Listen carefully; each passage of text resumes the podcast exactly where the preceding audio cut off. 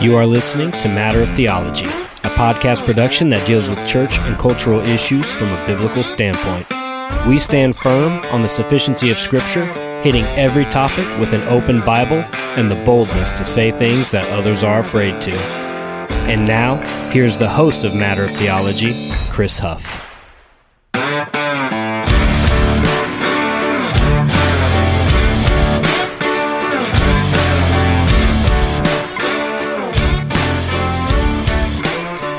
All right, everybody, welcome back. Welcome to another edition of Matter of Theology, the place where theology matters because everything, all of life, is a matter of theology. Uh, MOT is a podcast production that stands for the sufficiency of Scripture and seeks to show how Scripture infallibly, inerrantly, sufficiently, and authoritatively applies to everything we think, everything we say, everything we do. Uh, my name is Chris. I am your host, and uh, on behalf of the Christian podcast community, the uh, Bar Podcast Network, we are grateful that you have chosen to tune in to this episode. And I've been saying this the last uh, the last few episodes, but it's it sincerely is a prayer uh, of mine and I, I, do pray that you are doing well um, and but ultimately that the truths of god's word applied by the holy spirit in your life continue to form you more and more into the image of our lord jesus christ. Uh, so thank you so much for tuning in today. And uh, we're gonna we're gonna forego um, we're going to forego announcements and uh, you know forego you know the the stuff that I kick off the episode with, and we're going to get right into the content um, as as there are some things that uh, that we need to talk about, and um, uh, as I as I sit here in my office and record uh, the latest episode of Matter of Theology, uh, we are um, just a, a, few days out from a horrific, horrific uh, tragedy that took place um, uh, just a few days ago on uh, on Monday, March 27th, 2023, um, at the Covenant School, uh, which is housed on campus at, on campus at Covenant Presbyterian Church in Nashville, Tennessee. Um, a 28 year old biological woman um, stormed onto the campus just shortly after 10 a.m., shot her way into the building, uh, and then proceeded to martyr, proceeded to kill uh, six precious, precious people uh, that did nothing to her. They did nothing to her other than desire to live a godly life. And we're going to get into that. Um, and uh, of these six people that were killed, three adults uh, Cynthia Peak, who was a substitute teacher, Mike Hill was a custodian, and uh, Dr. Katherine Koonce, who uh, was the headmaster of the school. Uh, and then the other three, who, yeah, nine years old, all three of them Evelyn Dieckhaus, William Kinney, and Hallie Scruggs. Um, their their lives were ended uh, Monday, March 27th, as uh, this this young woman, Audrey Elizabeth Hale, um, stormed into the school and and proceeded to go on a murderous rampage until she uh, was killed by per- police. Um, uh, by, uh, by by by Metro Nashville PD. Uh, the, the, those gentlemen are heroes and praise the Lord for uh, men of courage, men of valor who are willing, men of bravery who are willing to run into the fight, run to where the gunfire is, put their lives on the line, and neutralized that threat before more lives uh, could be taken. Uh, so th- those are just some of the some of the initial details of, of what happened, and um, let me say also as an aside that uh, this is not meant to be an episode, and I, I never want matter of theology. Um, uh, we have never wanted Drew and I have never wanted matter of theology to be a podcast that chases the latest event or controversy.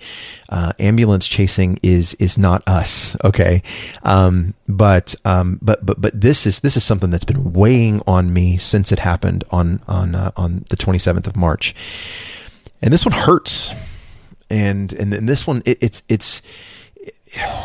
since, since becoming a parent, and as you guys may or may not know, I, I have a seven year old son, and um, and since becoming a parent, uh, these stories when when when they when they happen, when these things happen and take place, um, it, it, hits you in a different way. It really does. And those of you out there uh, listening to the podcast who are parents, you understand what I mean. Those of you listening to the podcast who maybe aren't parents, it still is going to hit you and it's still going to hurt. Uh, but this one carries some extra weight. And I think, not I think, I know the reason it carries extra weight. The reason it carries extra weight is because this was an attack on family.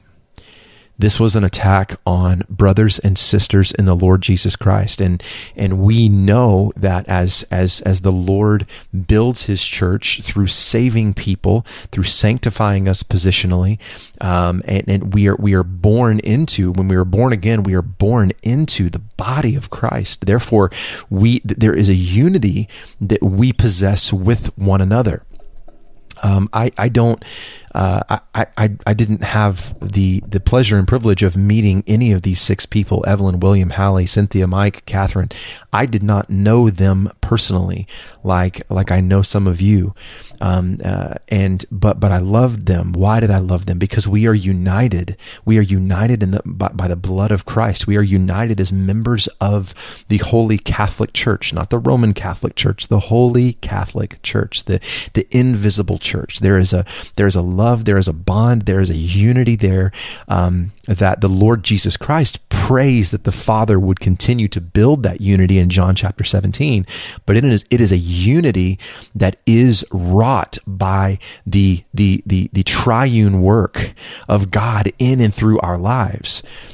So, uh, this this attack um, against these uh, against this this school and this church and and these these six people was an attack on family, and so it hurts. Um, but let, let, let me put this out there right away. This was an attack on Christ. This was an attack um, uh, and, and persecution on Christianity as a whole. Um, it absolutely was, and the more information that continues to come out um, is is going to going to uh, further prove that. Um, so uh, details are still developing. Um, there, um, th- th- there is. I've already mentioned her name once, and I'm wrestling whether or not to mention it again, but I will. Um, Audrey Elizabeth Hale. Uh, here's here's why I say it was an attack, because she uh, identified as a as a transgender man, even though she was born as a biological woman. Um, we know that uh, as, as, as Genesis 127 states and our Lord uh, stated in uh, we see it in the Gospel of Matthew there are two genders period period male or female. Uh, there's not 74 there's not 85 there's not 4 there's not 3 there are two two genders. And so she she identified as trans. Uh, i agree with my brother Darrell Harrison hashtag no one is trans. And that's not a hateful statement. That's not transphobic or anything like that to say. That's the truth. That's all that is is the truth so she, uh, you know, asked to go by the pronouns of he, him, um, and uh, she she did uh, have a manifesto that was written. The FBI, as of the recording of this episode, uh, the FBI is currently looking over that. They have said they do that, that once they're done with it, they are going to release uh, that manifesto to the public. Uh, she entered the school with uh, with with three weapons, um, you know, and I know the the media out there is saying it was two AR type, you know, type weapons, and um, it was two AR type weapons, and it was uh, and then it was a it was a pistol, it was a sidearm, and and well, let, let, let, let's clarify. Let's clarify. Yes, she did have an AR, which by the way doesn't stand for assault rifle. It's Armalite, um, but she did have an AR. She shot through glass to get in, and then she switched to a, a pistol. Uh, Keltec. It looked like a Keltec 2000, was either chambered in nine millimeter or 45. Most likely nine millimeter. That's that's very very very common. Um, and um, so she uh, switched to switched to that, and there there is surveillance video that is, is shows that she she's wandering uh, wandering the, the the halls of this school on this church campus, um, looking looking for targets, and um, and so when she um, uh, a couple of details have come out. Um, uh, Evelyn Evelyn uh, Dieckhaus, uh, nine years old, um, she ran to a fire alarm to pull the fire alarm in, in, an attempt to help save her classmates. and she was shot when she was doing that. That little girl is a hero. Um, she showed more courage, strength, and resolve than people two, three, four, and five times her age. Um, and praise the Lord for her. Um, and uh, it, it, from what we understand now, uh, Dr. Katherine Koonce, uh, of course, the headmaster of the school, did attempt to confront uh, Miss Hale and uh, and and um, I'm sure talk her down. Uh, she was shot. Mike Hill was shot as as as Miss Hale shot through the glass to get into the school. That that's when that, that that's when when he was shot. And and like I said, details are still coming out. And I'm not this isn't meant to go, you know, necessarily cover all the details, but it's just a tragic, tragic story. And the reason that I, I wanted to record this and wanted to talk about what I'm going to talk about today, which by the way, I, you know, if you guys know, I, I typically type notes out and, and am a little scripted with what I do personally on matter of theology. But this one, I just got my pen out and I just jotted down some stuff on a legal pad.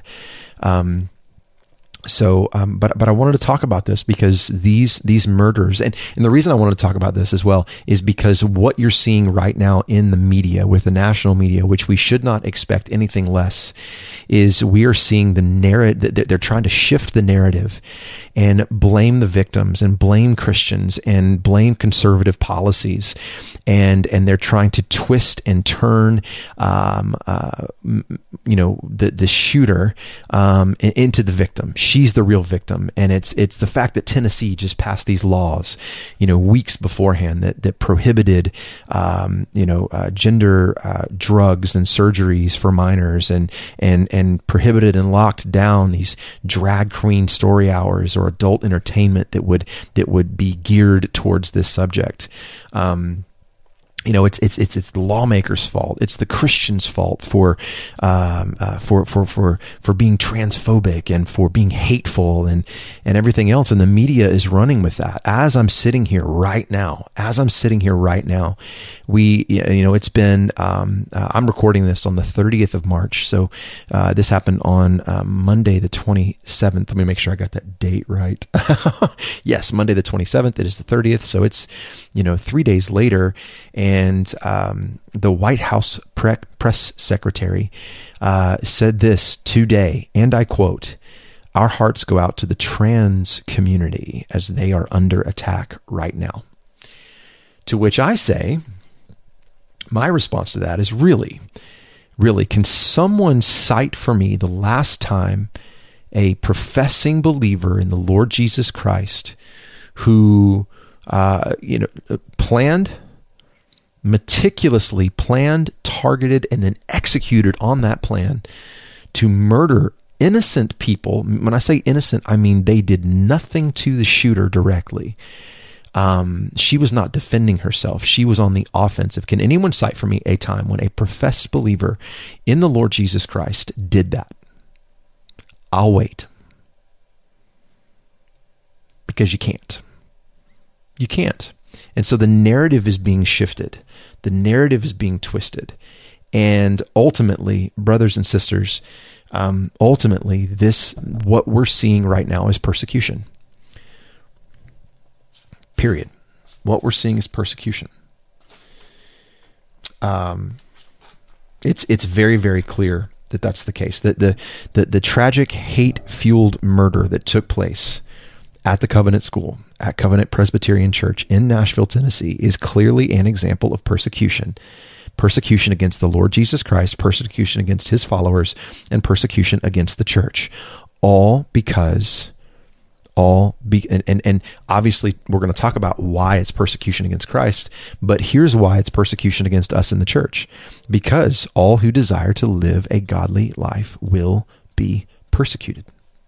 That's 2 Timothy 3 12. That's what we're seeing right now. One of the children killed um, in this attack was the senior pastor's daughter. He has four kids. She is the youngest of four. His only daughter, Hallie Scruggs, was her name. And Chad Scruggs is the, is the lead pastor, the senior pastor of a, a Covenant Presbyterian Church, which is a PCA church, solid church Um, and he he said to a friend, this was a, released in a statement um, the following day. He said, "quote Through tears, we trust that she is in the arms of, Jesus, who will raise her to life once again." And amen, brother. And we are praying praying for this family. We are praying for the family of every single person killed. We are praying for the families of those affected by this hatred. And that's exactly what it is it is a hate fueled persecution of Christ and his church. We are also praying for, that said, we are also praying for the family of Audrey Elizabeth Hale. We are praying for her parents who uh, who who tried to counsel her. Um, they're very very involved there at the church. Audrey uh, was a student, former student at at the Covenant School there, and um, we're, we're praying for her parents. We're praying for her family. Um, there, has been a lot of talk lately about oh, her parent, you know, in the media, her parents rejected her. They and and and just again twisting the narrative. No, they didn't. They put a roof over her head. They put food in her stomach, clothes on her back, helped pay for education, um, and all the while tried to counsel her with the truth.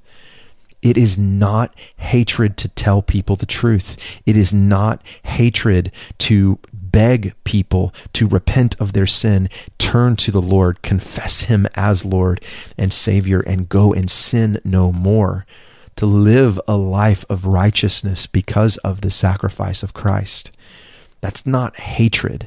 It's not hatred to tell someone that unless they repent, unless they turn to Christ, that they will, they will uh, uh, die in their sins. If they die in their sins without repentance, they will uh, go to hell and experience the unbridled, justified wrath of God for uh, for their unbelief and for their sin. That's not hatred. That's love. That's what that is. So, never, brothers and sisters, do not shy away from ever telling people the truth. Do not shy away of ever heralding biblical um, biblical truth and the uh, never never ever shy away or be ashamed of the gospel of God and of our Lord Jesus Christ as that is the power of God unto salvation I can't imagine. I cannot imagine what these families are going through and experiencing right now. I can't. But brothers and sisters, we shouldn't be surprised at this. We shouldn't be surprised at at what we shouldn't be surprised at what we saw take place. We shouldn't be surprised at what we're seeing take place uh, as far as the media goes, as far as the, the, the, the White House and the press secretary and everything else. It's like, n- no, no. We shouldn't be surprised at that at all. We need to, uh, like, and, and going back to something I said a, a minute ago, you know, it, it's not, it's not hateful and harming to, to tell people the truth it's not. What what's hateful and harming is for for left-leaning, God-hating progressives to tell people that your truth is a higher authority than the truth of scripture. The the message that we as believers communicate is that that you, every person, every person conceived every single person conceived is made in the image of God possessing distinct value, dignity, and worth. Your creator made you male or female. You had nothing to do with that. Just like you had nothing to do with the level of melanin in your skin, or the ethnicity you were born in, or where you were born, or who your parents are, or the fact that you were born. No, the hate filled nonsense is coming from the left leaning, progressive, God hating crowd who try to groom you into believing that your truth, what you quote unquote feel, is elevated above biblical truth. And that is hatred. That is hatred because that is not true. And that is what Audrey Hale is experiencing. She understands that now. And it brings me no pleasure and no joy to say this, but she is experiencing, unless there was some sort of absolutely incredible, miraculous moment where the Spirit of God interceded before uh, Officer Rex and, and Officer Michael uh, put her down. But, but unless there was a moment that the Holy Spirit granted her regeneration, repentance, and faith, because because I know she heard the gospel at the covenant school with her parents, she heard the gospel of God and of our Lord Jesus Christ. The seeds were there. She rejected it. But unless that took place, she is experiencing the full, unbridled, justified wrath of God, never ending, hotter than hot, weeping and gnashing of teeth, the worst sounds, sights, smells that you can possibly imagine. She's experiencing that right now, unless the Lord granted her repentance. And that's true for all of us. I just, oh. And then you've got, you know, you've got the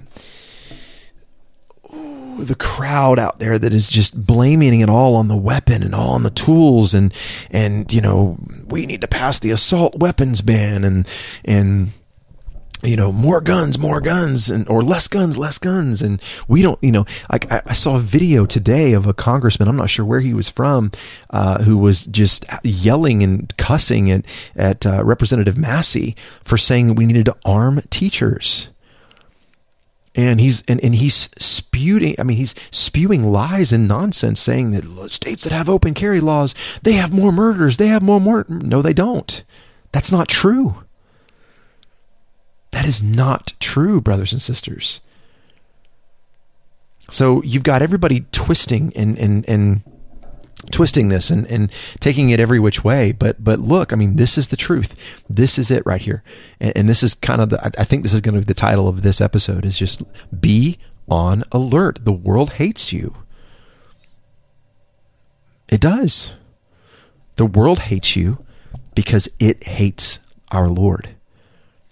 You know, we know that. We know that Jesus came and lived a perfect life, right? The gospel of God and of our Lord Jesus Christ, the life, death, burial, and resurrection of the Lord Jesus Christ for the forgiveness of sins.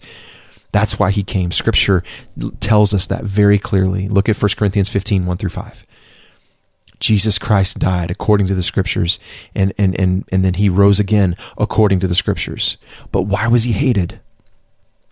Why was he hated? Why was he killed? Well, there there are multiple reasons, but I want to cover two of them just very briefly. But then I really want to want to drill down on the second one because this is also why the world hates us. And the first reason why Christ was killed, and by the way, we, we see this throughout the scriptures. We see Luke chapter 20, John 5, John 8, John 10. We see the plot to kill him, the plot to stone him. Um, all, we, we see it all throughout the gospel accounts. Well, first and foremost, the, one of the reasons that the, the uh, that Jesus was was targeted is because the the Pharisees and the Sadducees at the time they, they they were jealous and afraid.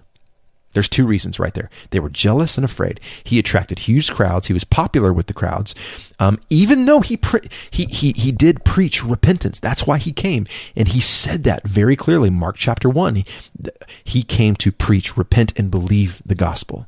He needed to go to other cities and towns. Why? It says this For I have come to preach this message. Repent and believe. Turn from your sin. But he had compassion on people, and it, it, he he operated with gentleness and kindness and compassion. He came to save the sick sinner, not the righteous. And so they were jealous, but then also they were afraid. They were afraid of losing their power because of how popular he was um, with with the people. So those are just again two very high level. Not going to get into it. Not going to dig into it. But but but this next one, this third one, is one that I want to spend some time on. He exposed them. He exposed them just by just him being there. I mean, perfect in every way. Jesus Christ was the embodiment of literally of all things holy, holy, holy, holy, and all things righteousness. And, and it exposed them just by his example. But then he spoke out against them They tried to test him. He never failed for the test. Why? He's God. That's why. So he, he exposed their sin. That said, why does the world hate him? He exposes us, he exposes our sin. That's what he does. That's what the law of God does. That's what the, we, we see scripture uh, state uh, constantly that, that the law is a tutor, that it, it exposes it, sin. That's what it does. That's the purpose of it. It's to expose the fact that none of us will ever live up to God's righteous standard.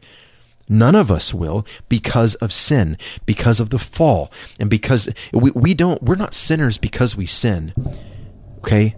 We are sinners from birth. That's why we sin. We're sinners from conception. That's why we sin. And when Christ comes, when the living word of God comes, it ex- uh, he exposes that sin. When the light of the world comes, and that's who he is. That is one of his names. He is the light of the world. When he comes, no one can hide from this light. It exposes us, it lays us bare. And so what happens? That makes people mad. They don't want to be exposed. They don't.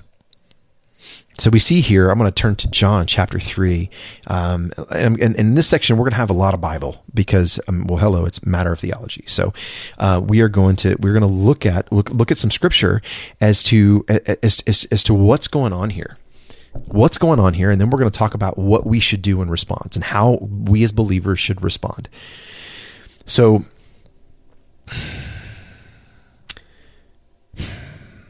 Jesus says, uh, and this is um, uh, John chapter 3, obviously very familiar passage. Um, uh, we'll start in verse 16. Uh, our Lord says, For God so loved the world that he gave his only begotten Son, that whoever believes in him shall not perish, but have eternal life. For God did not send his Son into the world to judge the world, uh, but that the world might be saved through him. He who, verse 18, he who believes in him is not judged. He who does not believe has been judged already because he has not believed in the name of the only begotten Son of God. So I want to pause here for a second and point a couple things out. That for, for the Son, for God did not send the Son into the world this time, this time to judge the world. He is coming back. He is he will return and he will judge the living and the dead but that the world might be saved through him. He who believes in him is not judged. He who does not believe, he who does not believe has been judged already because he has not believed in the name of the only begotten son of God. So for those for those who do not believe in Christ, the judgment is already on you. You are already judged. You have already been found wanting. And the only hope you have is Christ. The only hope you have is, is to repent of your sin and believe on the Lord Jesus Christ, to confess him as Lord. That's it. And this is the judgment, verse 19, that the light, capital L, the, if you're reading from the Legacy Standard Bible, which I hope you are, or the New American Standard Bible, I hope you're reading that one too.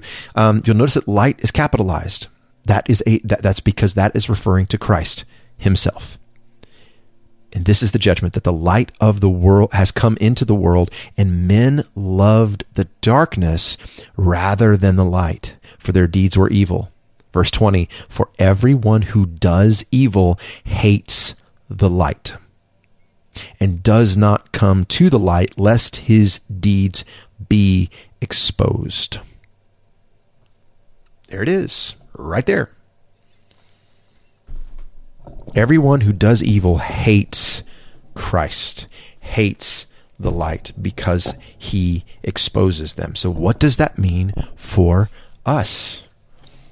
Well, it isn't that we have to guess, it isn't that we have to wonder. We know because Scripture tells us. Scripture tells us. John chapter 15. All right, if you're in the book of John, flip over a few pages. As you can see, like I said, didn't have anything prepared. Just doing this as I wrote some stuff down. John chapter 15. So we see here our Lord, starting in verse 18, says this If the world hates you, know that it has hated me before it hated you. Okay? Um, uh, John later goes on to say in his epistle in 1 John chapter 3 verse 13, "Do not marvel, brothers, if the world hates you. Don't be surprised." The the New American Standard says. Don't be surprised, don't be shocked, don't be taken back. Don't um I, I would I would even go as far to say don't fret if the world hates you. Brothers, the world is going to hate you. Why? If the world hates you, know that it has hated me before, uh, before it hated you. Verse 19, if you were of the world, the world would love its own. But because you are not of the world, but I chose you out of the world, because of this, the world hates you. That's it. Period. I mean, it's it's very very clear. Jesus goes on to say in verse 20, remember the remember the word that I said to you, a slave is not greater than his master. If they persecuted me, they will also persecute you. Will. Will.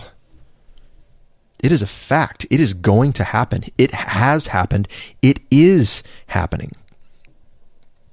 Why? Because there are those who love evil. They hate the light. They hate the light. And where does this evil come from?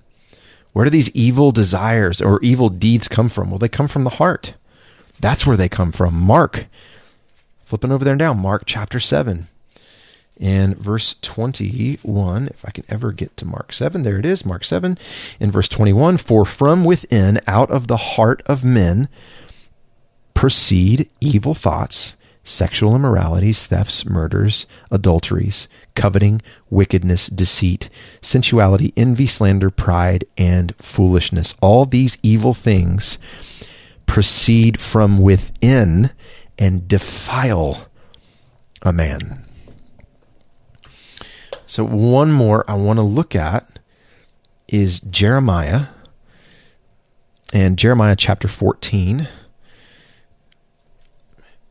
And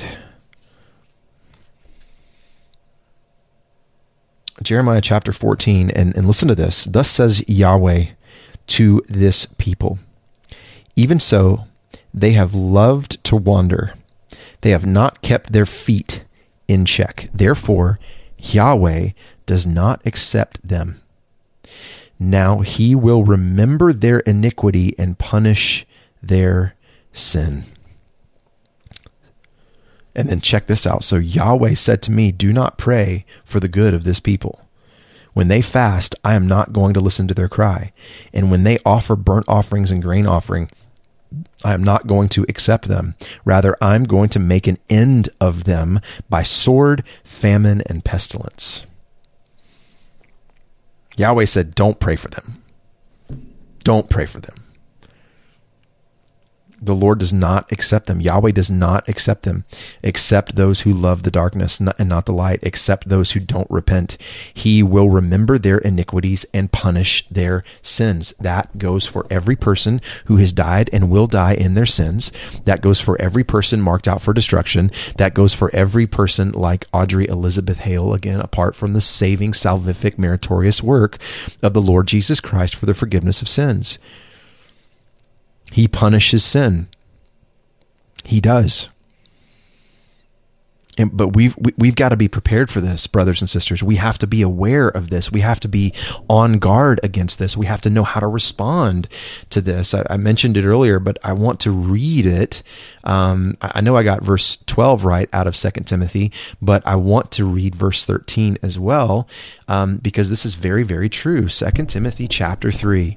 Uh, actually, let me back up to verse one. But know this, know this, be confirmed in this that in the last days difficult times will come.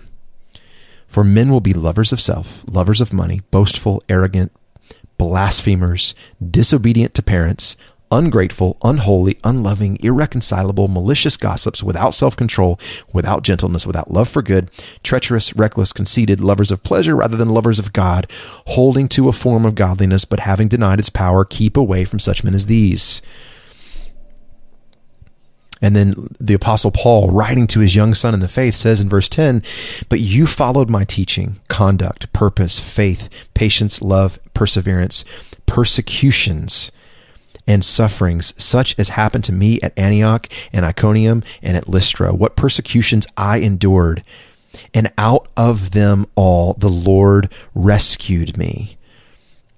So you should go back and look. Go back and look. Go back and read Acts. Everything Paul experienced. Go back and, and read Philippians and understand that Paul is chained and in jail. And also understand that when he's writing this letter to his young son in the faith, Timothy, he is nearing the end of his life when he will be martyred and put to death for his faith in the Lord Jesus Christ. But he's warning them, he's warning Timothy, and he's warning us. The Lord is war- warning us as Paul pins this under the inspiration of the Holy Spirit. He says this, verse 12 Indeed, all who desire to live godly lives, to, excuse me, indeed, all who desire to live godly in Christ Jesus will be persecuted. Verse 13, but evil men and impostors will proceed from bad to worse, deceiving and being deceived. This should not shock us. And um, you guys know, um, if you're listening to this, um, you know, right after it's been recorded, I, I, just returned from the 2023 Shepherds Conference, and there the theme of that conference was shepherding the remnant. And uh, my my friend, um, uh, Dr. James Coates, he preached in his main session. His sermon was entitled "The Persecution of the Remnant." And um, and where he unpacked this section of scripture. And so I just want to give you just a few of of um, uh, his homiletical points and a few quotes that he said um, because it it applies here. The persecution of the remnant, those who have been called out of the world, Christ followers, those who have been rescued from the, the dominion of sin and death, those have who have been redeemed and will experience um, the resurrection body. Uh, we're going to get into that here in just a, just a few minutes. Um, but the remnant, those called out from the world, we will experience persecution if we live godly lives. And so, James, his first point out of uh, this sermon was the certainty of persecution. And that word indeed denotes that. It will happen. It will happen. And James said this in that sermon. He said, quote, if you live a life for the glory of Christ, you will be swimming against the current of the world. Period. Close quote. And that is very true. That is very true. And and here's an example. Well, here's an example of. Well, let me let me put a pin in that. I'm going to give you that example here in a second because we just talked about it, but I want to highlight it. Second, he mentioned that, so we've got the certainty of persecution and then the condition of persecution. All who desire to live godly in Christ. Do you want to avoid persecution? Simple. Be like the world. Capitulate. Be ashamed of the gospel. Be ashamed of biblical truth. Round off the edges of the gospel. If you want to avoid persecution, tell people like Andy Stanley does that the Bible says so is not an adequate starting point. If you want to avoid persecution, go ahead and adopt his message of unhitching yourself from the Old Testament. Go ahead and and and tell people that it doesn't matter that the Bible, you know, the the message isn't that the Bible's infallible and inerrant and sufficient and authoritative. It's just the, the just just just the resurrection. And go ahead and tell people that you know that the reason you're a Christian is because Jesus makes you better. If you want to avoid persecution, be involved in those type of ministries. Because those type of ministries do have a Lord, but their Lord is the prince of the power of the air. Their Lord is the father of lies, the devil. Their Lord is is leading them to the twisting of the scriptures to their own destruction, second Peter tells us. You want now James didn't say all that. That's me. If you want to avoid persecution and you want to avoid stuff like this happening to you and yours, that's all you got to do. Deny Christ, deny his word.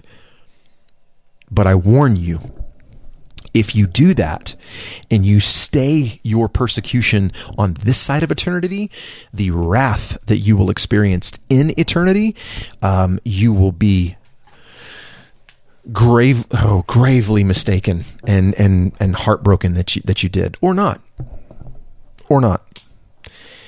Moving on. Um, the condition of persecution all who desire to live a godly life. The catalyst of persecution the catalyst of it. What kicks it off? Desire. Purpose. Resolve. All who desire indeed all who desire to live a godly life. And this this this desire, is, as James was saying, is cultivated uh, through the through through the obedience to the word, prayer, and and and following the commands of of, of, of Scripture. And James said this in this quote. I wrote it down, and it was it was someone that stuck with me. He said he said quote Order the entirety of your life by the word of God! Exclamation point. Close quote. Aaron, if you're listening, I put an exclamation point there, and because that's how James said it. Um, so we've got to be prepared, and you know these six people: Cynthia, Mike, Katherine, um, Evelyn, William, and Hallie. They and theirs desire to live a godly life. That's why they were there at that school. It isn't that they uh, that they stood up to uh, to to the wiles of of the enemy through uh, through tyrannical government. It isn't that they that, that that, they stood up and and and took some took a Bible and literally hit someone with it.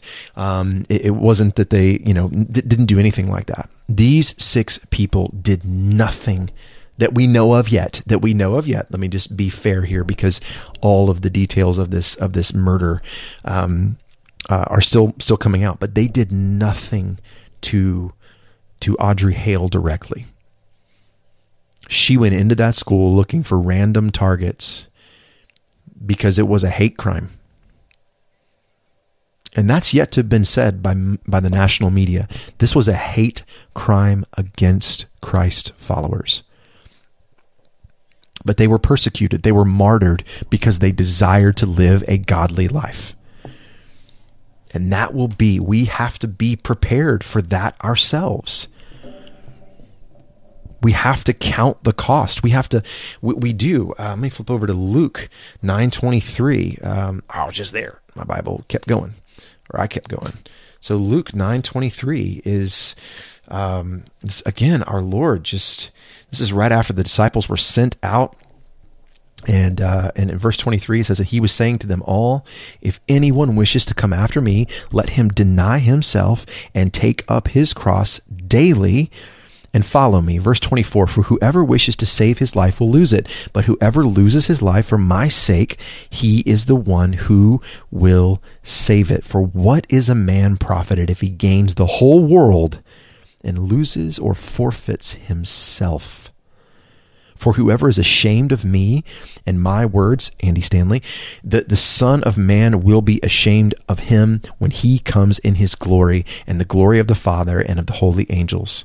But I say to you truthfully, there are some of those uh, this well he's getting into the, what's about to happen. Some of those who are uh, some of those uh, standing here who will not taste death until they see the kingdom of god. And then of course the transfiguration takes place next but the point of that section is whoever wishes to save his life will lose it take up your cross daily and follow christ so that was the catalyst, James says, of persecution. Then he gets into the cause of persecution, right? Living godly. John 15, we already talked about that um, and then the criteria or the standard of persecution. Um, our lives, James said this quote, our lives are to testify of the lordship of Christ. Count the cost, take up your cross daily and follow him. Are here's a good question that James put before all of us who were there and all of us who have listened to that sermon since then. If you have heard this sermon, this question is put before you based upon the truths of God's word. Are you ready to lose it all for the sake of Christ? It may be a direct threat. You may stand for truth and someone comes after you, arrests you, beats you, or kills you. Or it may be like these six precious souls at the Covenant School in Nashville, where you have no idea that it's coming. You're going about your day, seeking to honor and glorify the Lord, desiring to live a godly life. And someone who doesn't like that because it exposes their darkness and has been given over to a depraved mind and most likely is under the influence and possession of, of, of spiritual darkness comes in are you prepared for that? We should be, because it's our. And, and James said this in, in the, at the end of the sermon. He said it's our duty and it's a delight because He is worthy. So how do we prepare for that? Well, first and foremost, you detach from the world. It doesn't mean that you you go and, and move to a convent somewhere as a monk. That's not it. But you detach from the things of the world, the the worldly systems, the the the lust of the flesh, the lust of the eyes, and the boastful pride of life, that that which will be burned up in the second coming. You detach from that. So how do we respond to this? Believers, what do we do? What do we do? Well, the first the first thing, the first thing we do is the first thing we do is we are steadfast and we're immovable. The first thing we do is is is is we remember that. Um, First Corinthians, and and I'm, I'm going to be there a good bit um, as as we kind of move towards uh, kind of where I'd planned on wrapping this up. Um, but we number one we stand for truth and we obey god's commands. Multiple times we see um, in the scriptures the the reminder from our lord and the reminder from his apostles uh, the reminder from the apostle paul that um, that those who love the lord will obey his commands. We will know the commands of god. We will love his word. We will desire to obey his word understanding that it is the ultimate authority the chief authority in our lives that it is living and active, that it is sharper than any two edged sword, piercing as far as the division of soul and spirit, both joints and marrow, and able to judge the thoughts and the intentions of the heart. And so that's where we start. We, we are steadfast. We're immovable on the commands of Scripture. We are steadfast. We are immovable um, in, in holding to what God's Word says. We desire to be obedient to His Word. We desire to stand for truth. But then we desire to love and I've already said it once, but it bears repeating. The most loving thing that we can do for anyone in our lives is to tell them the truth, to give them the gospel, to speak up the name of Jesus, to beg them. Don't be too proud when giving the gospel to the world. If you're street preaching, if you're preaching with a family member, if you're sharing the gospel amongst coworkers, don't be afraid to beg. Don't be too proud to beg. Please, I earnestly beg you in light of the meritorious, wondrous works of the life, the death, the burial, and the resurrection of the Lord Jesus Christ for the forgiveness of sins, please repent and believe. Please. Don't be too proud to beg. But we do, we love. We respond. We respond in situations like this with gentleness. This is this is super important. Super important. We already be marked by the fruits of the Spirit. Uh, right, and so Galatians. Um, let me flip over there real quick. Um, Galatians chapter five is where we where we see those the the fruits of the Spirit. And so we're to be we're to be people marked out by obedience to the word, and we are to be people that puts to death sin right? The desires uh, put to put to put to death the desires of the flesh, right? So Galatians chapter five, starting in verse sixteen. But I say, walk by the Spirit, and you will not carry out the desire of the flesh. For the flesh sets its desire against the spirit, and the spirit against the flesh. For these are in oppositions to opposition to one another. So you do not do the things you want. But if you were led by the Spirit, you were not under the law. Remember, the law is is is what incites sin. So uh, the Apostle Paul goes on to write that the deeds of the flesh are evident sexual immorality, impurity, sensuality, idolatry, sorcery, enmity, strife, jealousy, outbursts of anger, selfish ambition, uh, ambition, dissensions, factions, envying, drunkenness, carousing, and things like these, which I forewarn you, just as I have forewarned you, that those who practice such things will not inherit the kingdom of God. Put them to death, all those things. Verse 22 But the fruit of the Spirit is love, joy, peace, patience, kindness, goodness, gentleness, faithfulness, self control. Against such things there is no law. For those who belong to Christ Jesus crucified, excuse me, let me read that. But now those who belong to Christ Jesus crucified the flesh with its passions and desires. Those who those of us who belong to Christ, we crucify the flesh and the desires of the flesh. But if we live by the Spirit, let us also walk in step with the Spirit. We are to be people marked out by the fruit of the Spirit. So that's how we respond. Seek to walk in that way. Starve the flesh, kill the flesh, feed the Spirit. Now, this doesn't mean, by the way, yes, we're to be marked out as uh, as those who love. Definitely, definitely, and to be marked by gentleness and kindness. Absolutely, could not agree more. Doesn't it, this doesn't mean that we're non-confrontational though? It doesn't mean that we're pushovers. It just means that in our when we when we uh, when we are courageous and when we when we speak up the name of Christ and we live out that godly life that is to be seasoned with those fruits: love, joy, peace, patience, kindness, faithfulness, gentleness, self control. So we're courageous. We live by the fruits of the Spirit. We honor God. We, we obey His commands. We don't revile when reviled and there may be some listening to this and being like, well, isn't that what you're doing? You've mentioned the progressive, you progressive left leaning, God hating people, you know, and they're talking about Christians right now. Aren't you reviling and doing that? No, I'm not. I'm, I'm, I'm, I'm speaking the truth. Those are facts. They would identify as progressive, left leaning God haters. So I'm not saying anything that's not true. And I'm not saying anything in a way, my tone for the tone police out there, that's not true but we're not to revile in return. When we're called names, when we are persecuted, yes, we defend. We may very absolutely defend, but we don't revile. And there's a, there's a difference. There's a difference. First Peter chapter 2, we, we, we see Christ here as our example. First Peter 2, uh, starting in verse 21. And the Apostle Peter writes, For, uh, for to this you have been called, since Christ also suffered for you, leaving you an example that you should follow in his steps, who did no sin, nor was any deceit found in his mouth, who being reviled was not reviling in return while suffering.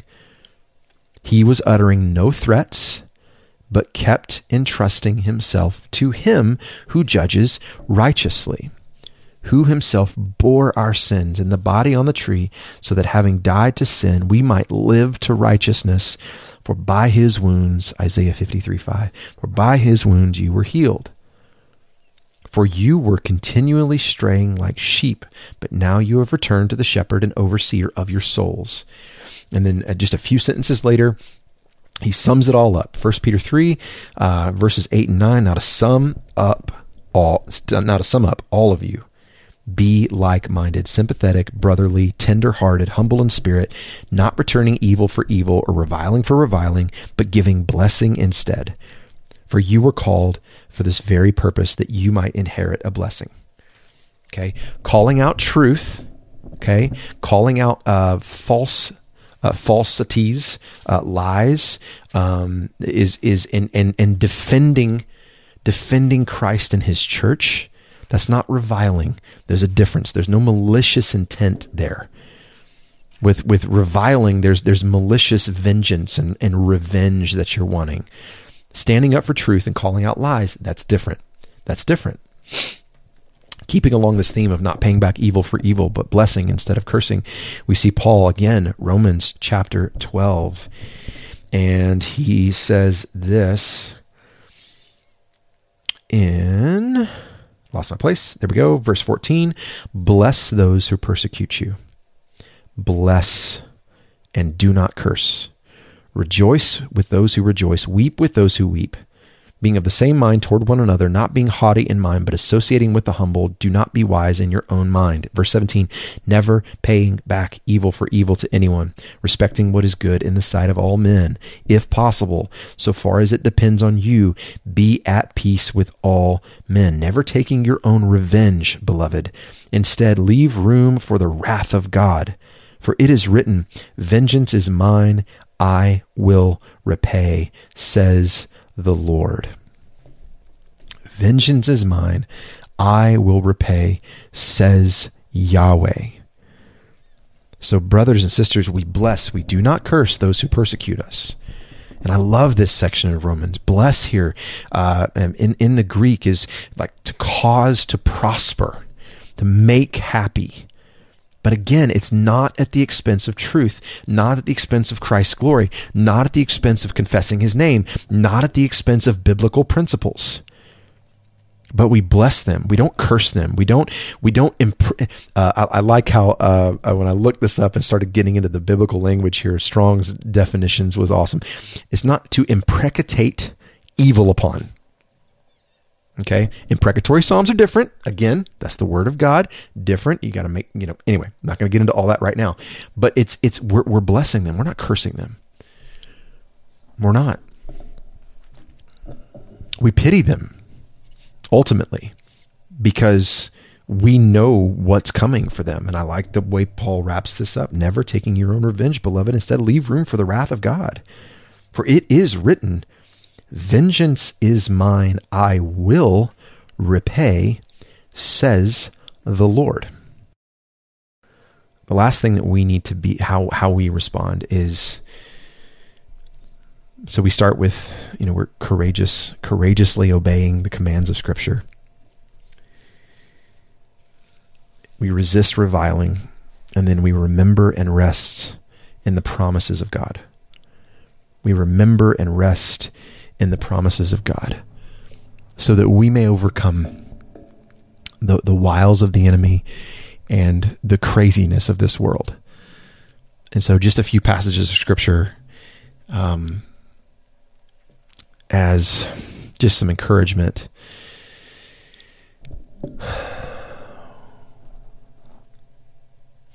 We, we see we see here Proverbs 11 Proverbs 11 19 let me turn over there.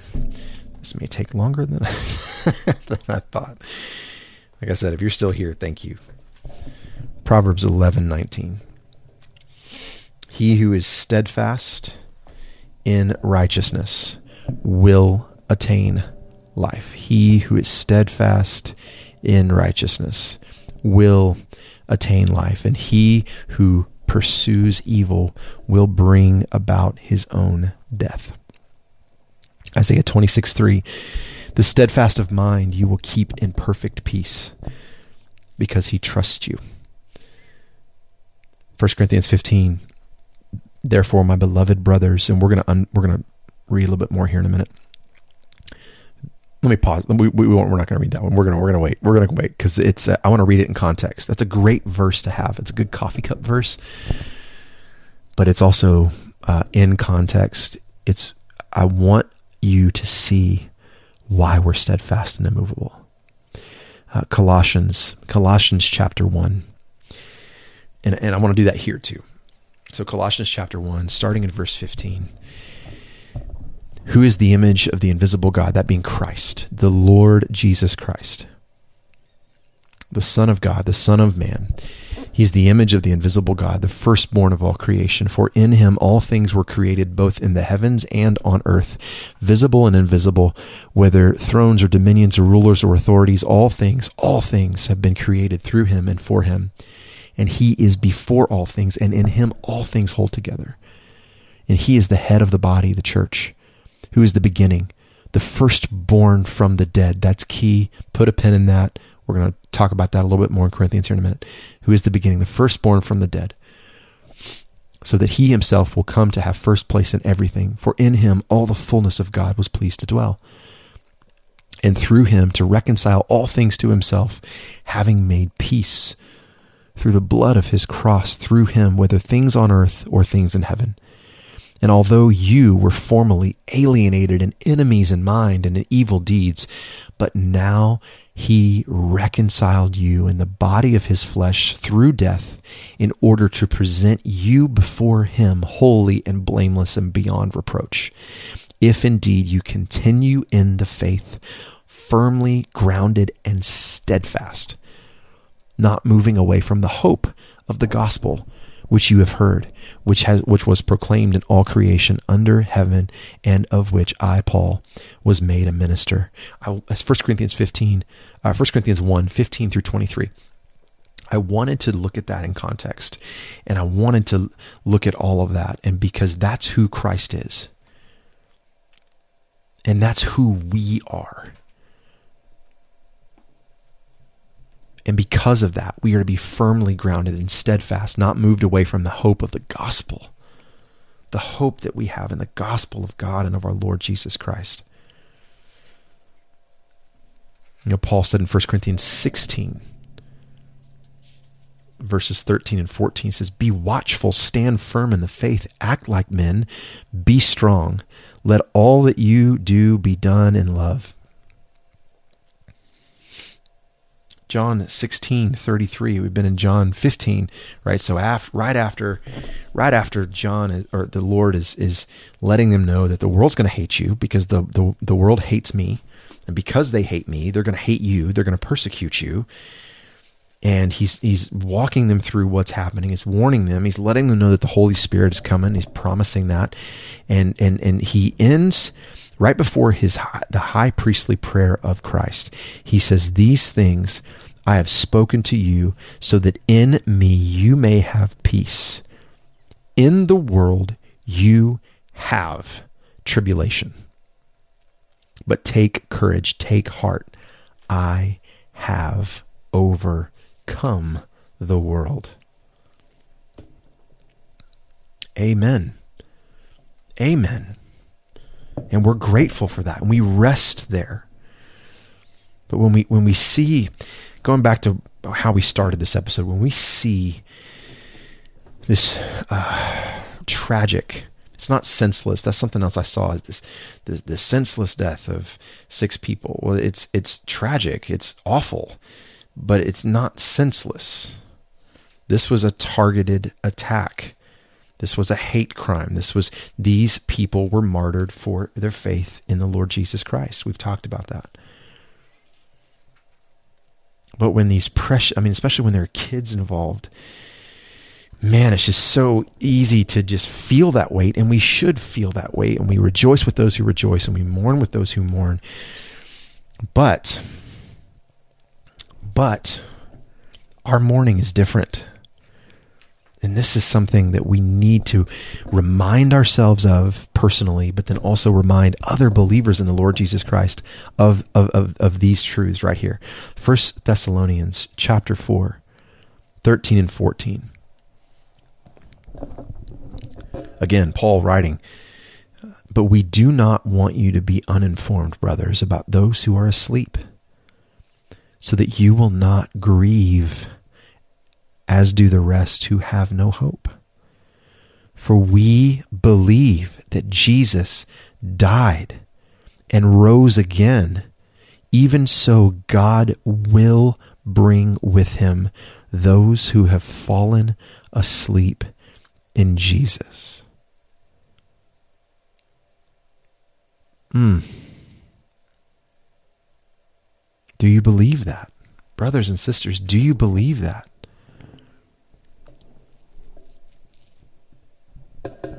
Do you hope in the life to come? You know, so often today and, and in the world we live in, it's, you know, you've got the everything from the COVID nonsense to the protests and riots and to what we're seeing now and today. And and, you, have got some believers out there who are trying to create some sort of Christian utopia. And and that's not going to happen. We know that's not going to happen according to scripture. Um, but but but sometimes in our own ranks there's this hyper hyper focus on on doing everything we can to to improve our conditions here. And i'm not saying we shouldn't. Don't hear what i'm not saying. Don't read farther into what i am saying but listen to what paul says in 1 corinthians 15 and verse 19 if we have hoped in christ in this life only we are of all men most to be pitied. If we have hoped in Christ in this life only, we are of all men most to be pitied. Verse 20 But now Christ has been raised from the dead, the first fruits of those who have fallen asleep. For since by a man came death, by a man also came the resurrection of the dead. For as in Adam all die, so also in Christ all will be made alive.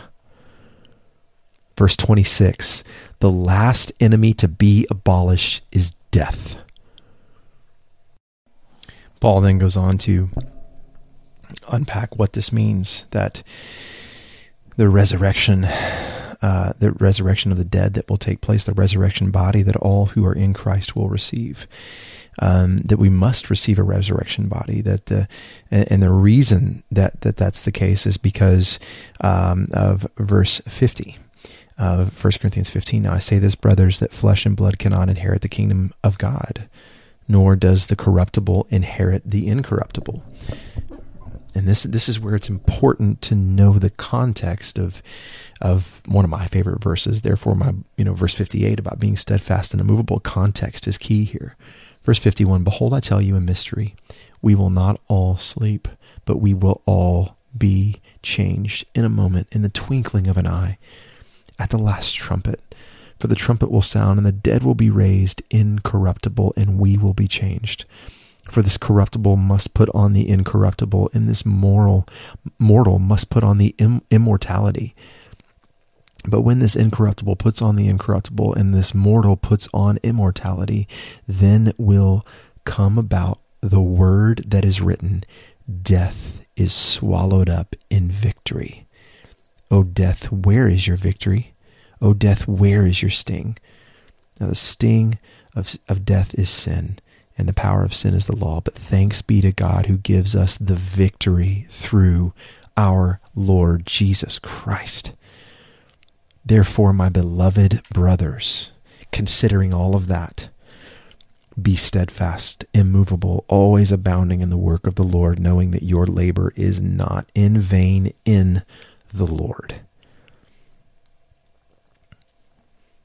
We know that Jesus Christ is alive, right? We we see that in in revelate. Well, I mean, we see it all throughout the scriptures. We, we believe that we believe the truth that we see in in Revelation, uh, in Revelation chapter one uh, when John is caught up in a vision. He's, he's caught up. He's seeing what's going on um, while he's on the island at Patmos, and he describes it. And then in verse 17, he says, "And when I saw him, I fell at his feet like a dead man. And he placed his right hand on me, saying, Do not fear. I am the first and the last and the living one. And I was dead, and behold, I am alive forever and ever, and I hold the keys to death and of Hades." That's what we rest in. That's why Paul could say in Philippians chapter 1 For me to live is Christ, and to die is gain. But if I'm to live on in the flesh, this will mean fruitful labor for me. Mm. And he goes on to encourage the church at Philippi. He says in verse 27 Only live your lives in a manner worthy of the gospel of Christ. And in no way, verse 28, in no way alarmed by your opponents, which is a sign of destruction for them, but of salvation for you. And that too, your salvation is from God. For to you it has been granted for Christ's sake not only to believe in him, but also to suffer for his sake. brothers and sisters, that is the truth. Reject anyone who would say that the Christian life is the easy life. That is not it. That is not it at all on multiple levels. It's not. And even though it may not be the quote unquote easy life, it is the life that is the most rewarding and fulfills what we were created to fulfill. We were created to be his bride. So that's where we rest is we we it may not be easy. We may face persecution, heartache, and trial. We will face persecution, heartache, and trial. But uh, when when that comes our way, we stand courageously and when we do mourn and we do um, we do experience the loss that we that we that so many saw and experienced this week when we do grieve we grieve with hope knowing the future and knowing knowing who's in control of the future and to whom we belong.